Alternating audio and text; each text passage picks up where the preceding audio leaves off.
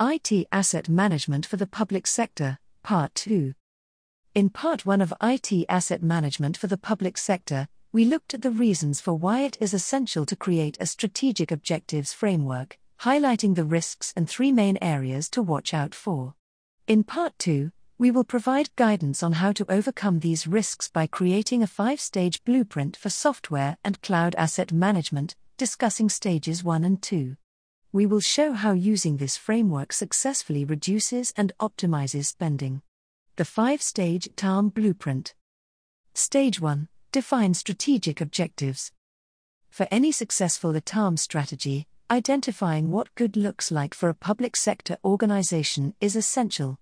Being clear on the commercial, operational and technical outcomes you want from an ITAM strategy ensures you have looked at the benefits of the program holistically and understood how they relate to key stakeholders whose support will be necessary to ensure ITAM success.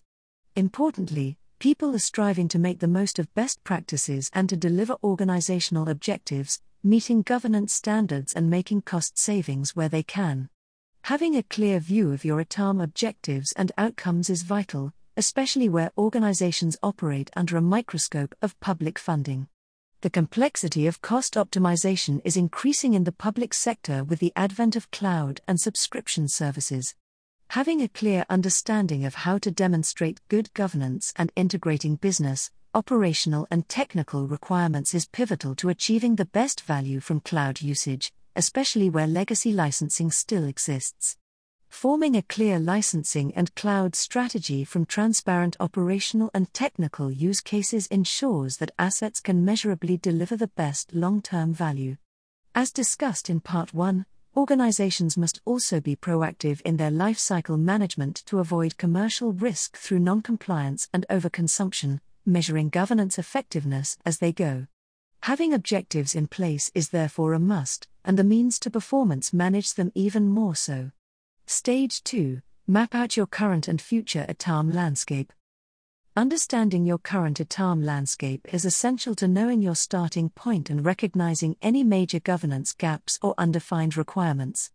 Livingstone advocates the following three steps to gain a well rounded view of your ITAM landscape. Trustworthy data is the management platform used to provide ITAM data and information to inform decisions and provide technical context for processes from asset discovery and cloud consumption, to contracts and entitlement data, a trustworthy data platform is the single point for convergence of disparate data sources into trustworthy information, delivering dashboards and reports to stakeholders.